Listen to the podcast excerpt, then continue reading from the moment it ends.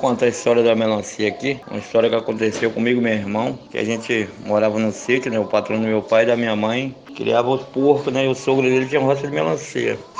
Aí quando não.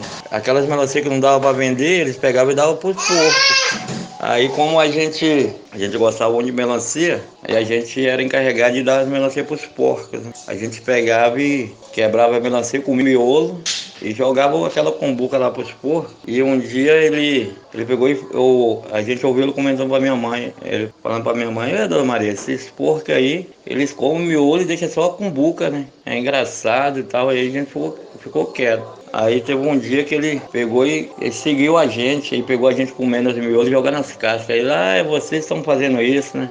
Comendo a, o miolo e jogando as, a, a comboca pros porcos, a gente achando que era os porcos que estavam comendo e fazendo isso. Que ele falava que era pra gente quebrar e jogar pros porcos. A gente comeu os miolo, o miolo da melancia, que é o melhor da melancia. Né? Então aí ele, desse dia pra cá, e a gente pensou que a gente ia levar uma bronca. Ele passou a dar uma melancia para cada um, né? Uma melancia para mim ou meu irmão.